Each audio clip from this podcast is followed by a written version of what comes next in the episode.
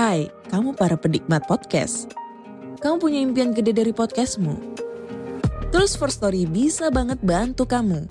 Mulai dari F-Link, Dynamic Audio Insertion, sampai statistik yang komprehensif. Semua ada di First Story. Gak ketinggalan kamu bisa monetisasi podcastmu lewat iklan dari First Story Ads yang bisa kasih kamu penghasilan dari setiap place podcastmu. Yuk gabung sekarang dengan klik di firststory.me. Sekali lagi, klik di firststory.me. Mari kita bawa mimpi podcastingmu menjadi kenyataan.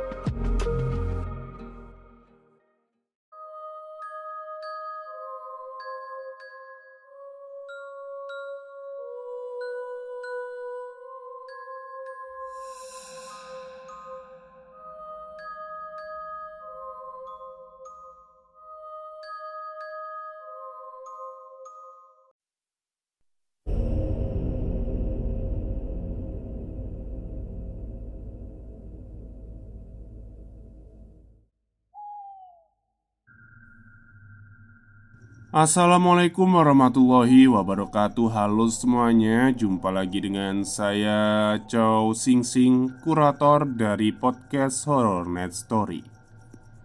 Halo apa kabar semuanya? Semoga kalian semua sehat-sehat ya. Dan seperti biasanya pada hari ini saya kembali Dan akan membawakan sebuah kisah mistis untuk kalian semua Kisah mistis kali ini saya datangkan dari treat horornya Mas Indrawan Yang menceritakan tentang Bapak. Oke daripada kita berlama-lama Mari kita simak ceritanya.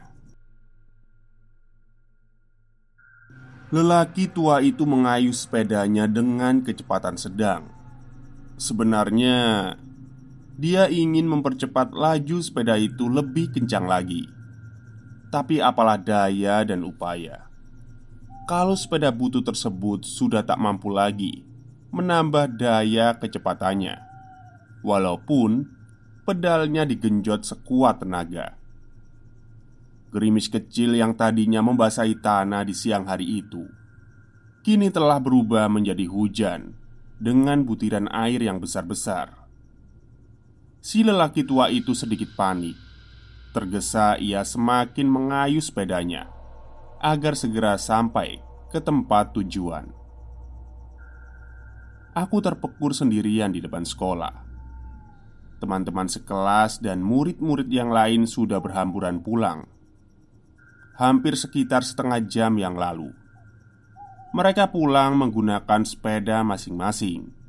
Ada sebagian yang dijemput Ada juga yang memakai angkutan umum yang kami sebut oplet. Aku pun sedang menunggu bapak yang akan menjemputku juga. Mungkin dikarenakan hujan yang sedang turun ini mengakibatkan beliau sedikit terlambat. Biasanya, sebelum tepat pukul 12 siang, ia sudah siap menantiku di depan sekolah. Dan Kebiasaan ini telah beliau lakukan semenjak aku masuk SMP. Sebelumnya, di mana aku masih sekolah dasar, jarak sekolah dan rumah memang cukup dekat. Bedanya kali ini, jarak gedung SMP tempatku bersekolah lumayan agak berjauhan dari rumah. Mengingat aku tak mungkin untuk berjalan kaki ke sekolah karena masalah jarak tadi. Akhirnya bapak berinisiatif untuk mengantar jemput diriku setiap harinya. Kami memang hanya punya satu kendaraan saja di rumah Berupa sepeda tua satu-satunya Yang dipakai bapak untuk pergi bekerja sehari-hari. Aku pun harus rela dibonceng bapak dengan sepeda butut itu. Baik waktu pergi dan sepulangnya dari sekolah. Lagi pula, Kondisi ekonomi keluarga kami terlalu pas-pasan untuk bisa membeli sebuah motor. Ataupun ya untuk membayar ongkos naik oplet setiap harinya. Tak masalah sebenarnya buatku. Aku sudah cukup dewasa untuk sadar akan segala kekurangan keluargaku. Sebisa mungkin aku tak akan menuntut yang macam-macam kepada kedua orang tuaku. Aku juga sudah tahu Sebenarnya bapak telah mengorbankan jam istirahat siangnya Hanya untuk menjemputku pulang dari sekolah. Dan beliau juga harus berangkat kerja sepagi mungkin Demi mengantarkanku ke sekolah dengan sepedanya. Bapak memang hanya seorang tukang bangunan. Profesi ini beliau jalani sedari muda dulu Bahkan hingga sekarang di usia yang menuju ke 55 tahunnya Bapak juga tak bisa membaca dan menulis. Hal yang lazim pada seseorang yang baru datang dari pedalaman ke kota pada waktu itu. Dengan kehidupan yang serba ngepas ini Untungnya kami sekeluarga masih bisa untuk saling menyayangi. Bapak adalah sosok yang sangat mengasihi anak-anaknya terutama padaku, sebagai anak perempuan beliau satu-satunya. Lamunanku terhenti tatkala kulihat seseorang sedang bersusah payah mengendarai sepedanya di tengah derai hujan. Ia mendekat ke tempat aku berdiri, menunggu dengan gerakan tergesa-gesa di atas sepedanya. Ah, itu bapak. Sekujur tubuhnya basah Mantel hujan yang dipakainya itu terlalu usang dan dipenuhi robekan di beberapa bagian. Tentu saja, tak sanggup mencegah air hujan untuk tidak membasahi badan bapak. "Lama kau menunggu?" tanya bapak dengan nafas sedikit tersengal. Aku menggeleng, tersirat rasa haru di batinku saat melihat bapak dengan kondisinya yang seperti ini. Aku tahu dia pasti lelah. Ekspresi lelah di wajahnya membuat ia terlihat jauh lebih tua dari usia beliau yang semestinya. "Maaf, Bapak terlambat.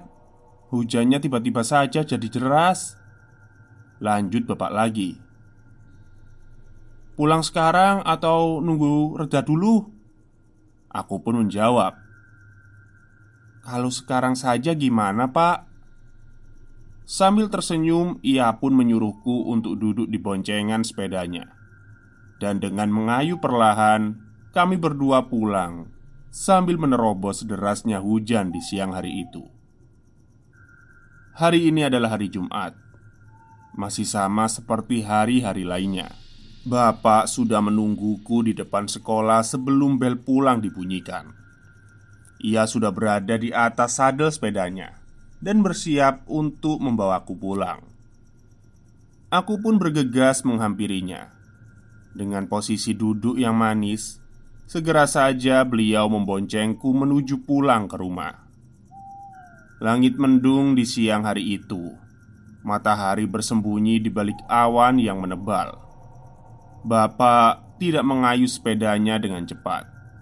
Ia malah cenderung bersantai tidak biasanya ia bersepeda lamban ketika membawaku pulang dari sekolah. Timbul sedikit rasa aneh di hati. Bapak bahkan bernyanyi kecil lagu-lagu Mandarin lawas favoritnya. Sepertinya beliau sedang gembira, tapi entah hal apa yang digembirakannya. Aku juga tak mengerti. Daripada penasaran, ada baiknya kutanyakan saja langsung padanya. Pak, bapak kok kelihatannya seneng? Ada apa? Tanyaku dengan maksud bergurau Ia berhenti bernyanyi Ia diam Tapi sepeda masih tetap dikayuhnya pelan-pelan Aling Ucapnya Nanti Kalau bapak sudah nggak ada Kamu jaga mamak dan adikmu ya Eh Aku tak paham maksud perkataannya barusan. "Gimana, Pak?" tanyaku. "Nanti kalau bapak udah nggak ada, kamu harus kuat ya. Jaga mama sama adik, sekolah yang rajin, biar nggak bodoh seperti bapak." Ucapnya lagi. "Bapak kenapa sih?" tanyaku dalam hati. Memangnya bapak mau ke mana? Kataku bertanya sekali lagi Tapi ia hanya terdiam Sesaat ia menoleh kepadaku dan hanya sedikit senyum yang diberikannya. Aku sungguh tak mengerti. Sepanjang sisa perjalanan di siang itu kuhabiskan dengan melamun. Bapak juga berdiam diri. Ia tak bernyanyi lagi seusai percakapan yang ganjil tadi. Saking keasyikan melamun, aku tersadar tahu-tahu sudah tiba di depan rumah. Aling, kamu udah pulang? Lu kenapa nggak nunggu bapak? Kata suara itu Sesampainya aku di depan rumah Aku mendongak melihat ke arah datangnya suara Itu bapak yang sedang menenteng sepeda Sepertinya ia akan bersiap-siap mau pergi Loh, kok? Loh, kita kan baru sampai pak. Bapak mau ke mana lagi? Tanyaku lah ini bapak baru mau pergi jemput kamu. Tadi ban sepedanya bocor. Terpaksa bapak tambal dulu. Kamu pulang sama siapa? Jalan kaki ya? Ucap bapak. Sumpah aku jadi bingung lagi Jelas sekali aku pulang bersamanya barusan Tapi Begitu tiba di rumah malah kutemukan bapak yang baru mau berangkat menjemputku dengan rasa bergidik ngeri, ku ceritakan kejadian yang kualami tadi saat berboncengan dengan sosok yang mirip bapak. Mama dan bapak terkejut begitu mendengarnya. Diriku sendiri gelisah dan merasa takut. Sekian hari setelah kejadian tersebut, aku terkena demam. Panasnya lumayan tinggi. Kepalaku terasa berat untuk diangkat. Terpaksa bapak memintakan izin dari sekolah agar aku bisa beristirahat dulu di rumah.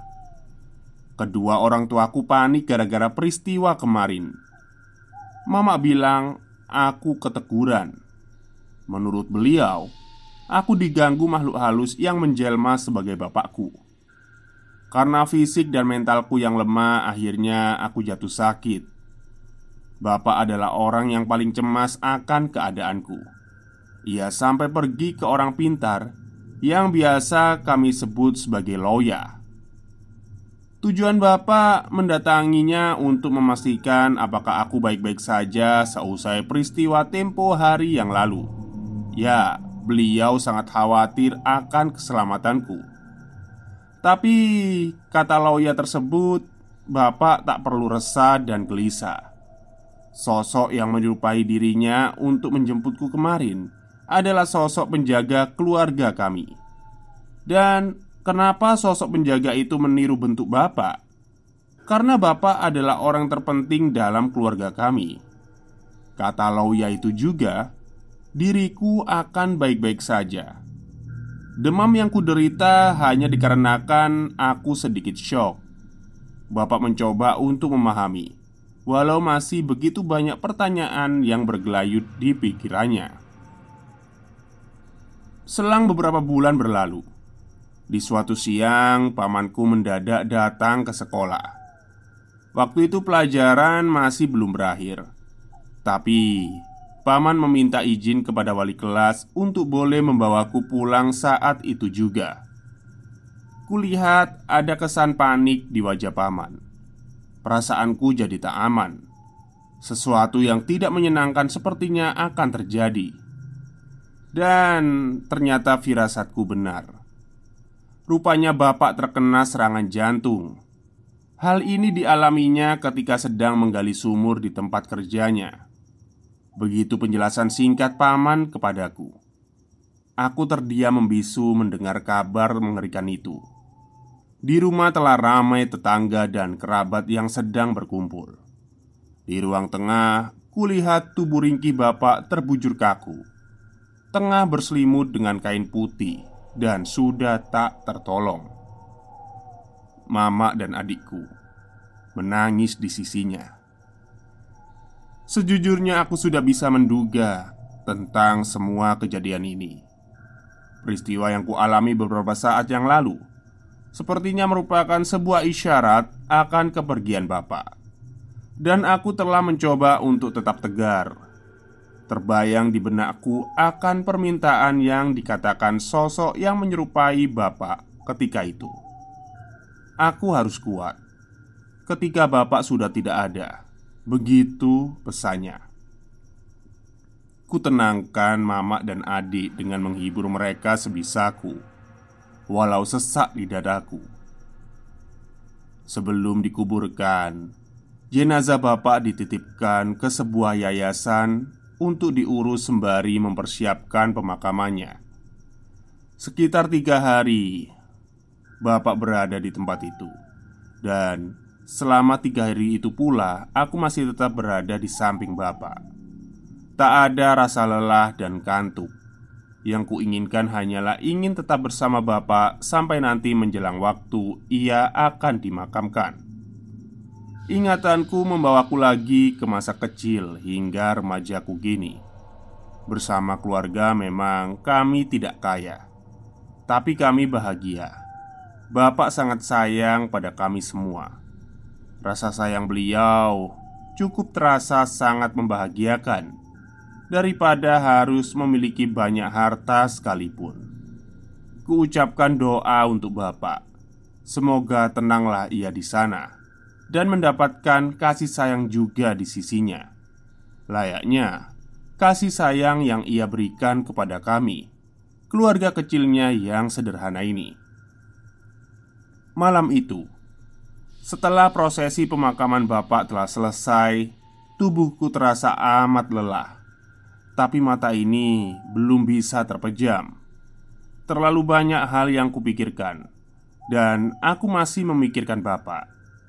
Entah kenapa ingin sekali rasanya aku melihat sepeda bapak Sepeda tersebut bersandar rapi di sudut ruang tamu Kuperhatikan baik-baik benda tua itu Terlihat noda-noda sisa tanah yang mengering Dan juga karat yang menempel di sana Ku ambil lap basah dan dengan perlahan ku bersihkan bagian-bagian yang kotor Besok aku akan mencucinya hingga benar-benar bersih Aku juga berjanji akan selalu merawat sepeda ini dengan sepenuh hati.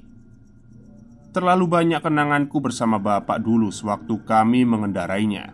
Pedal sepeda itu sedikit bergoyang dengan sendirinya. Apa aku salah lihat? Batinku kemudian. Pedal itu berputar sekali lagi dengan gerakan perlahan. Seakan-akan ada seseorang yang memainkannya. Pasti bapak kataku dalam hati. Dengan air mata yang kutahan selama berhari-hari, akhirnya bocor juga mengalir deras dari kedua mata ini. Aku menangis semalaman. Bapak, aku rindu padamu. Tubuhku terbaring tanpa daya di atas ranjang. Nafas yang kuhembuskan pun keluar hanya satu persatu. Mataku sayu dan sukar untuk kubuka lebar. Telinga ini pun sudah tak sanggup menangkap suara apa pun lagi. Aku benar-benar sedang sekarat, tapi setidaknya aku tahu saat ini di sekelilingku masih ada beberapa orang yang tetap setia menemani, menemani detik-detik terakhir sisa hidupku. Mereka adalah anak-anak dan suamiku, beserta karib kerabat terdekat. Mereka sedang berderai air mata menyaksikan aku yang bersiap akan pergi jauh beberapa saat lagi. Memang aku sudah siap, bahkan sangat luar biasa siapnya. Semenjak difonis kanker otak yang mengancamku, tak akan dapat bertahan hidup lebih lama. Ah, bukan masalah besar bagiku. Aku sudah sempat merasakan indahnya kebahagiaan hidup dengan memiliki seorang suami yang penyayang dan juga tiga anak yang sangat cerdas serta lucu-lucu. Kulihat lagi, mereka semua masih menangisiku.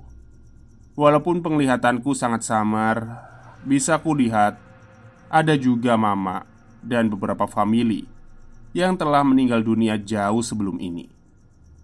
Mereka tertawa sambil melambaikan tangan untuk memanggilku. Memori akan masa lalu itu terulang lagi Semuanya terlalu indah dan terasa sangat singkat. Aku sadar ini sudah saatnya untuk pergi. Waktuku sudah habis. Detak di jantungku melemah. Tak mampu lagi aku menghirup udara. Seutas air mata mengalir mengiringi tertutupnya mataku untuk yang terakhir kali. Aku kembali ke sekolah. Masih seperti biasa masih setia menanti bapak menjemput dan membawaku pulang ke rumah. Gerimis turun mengiringi kedatangan bapak yang sedang mengayuh sepedanya. Ia terlihat sehat, sangat sehat. Ia tersenyum melihatku sambil ia mengulurkan tangannya. Tentu saja aku menuruti ajakannya. Aku duduk di atas boncengan bapak dan memegang erat pinggangnya. Sepeda tua itu berjalan perlahan. Seketika kurasakan kebahagiaan saat itu juga. Kebahagiaan akan kerinduanku yang teramat dalam.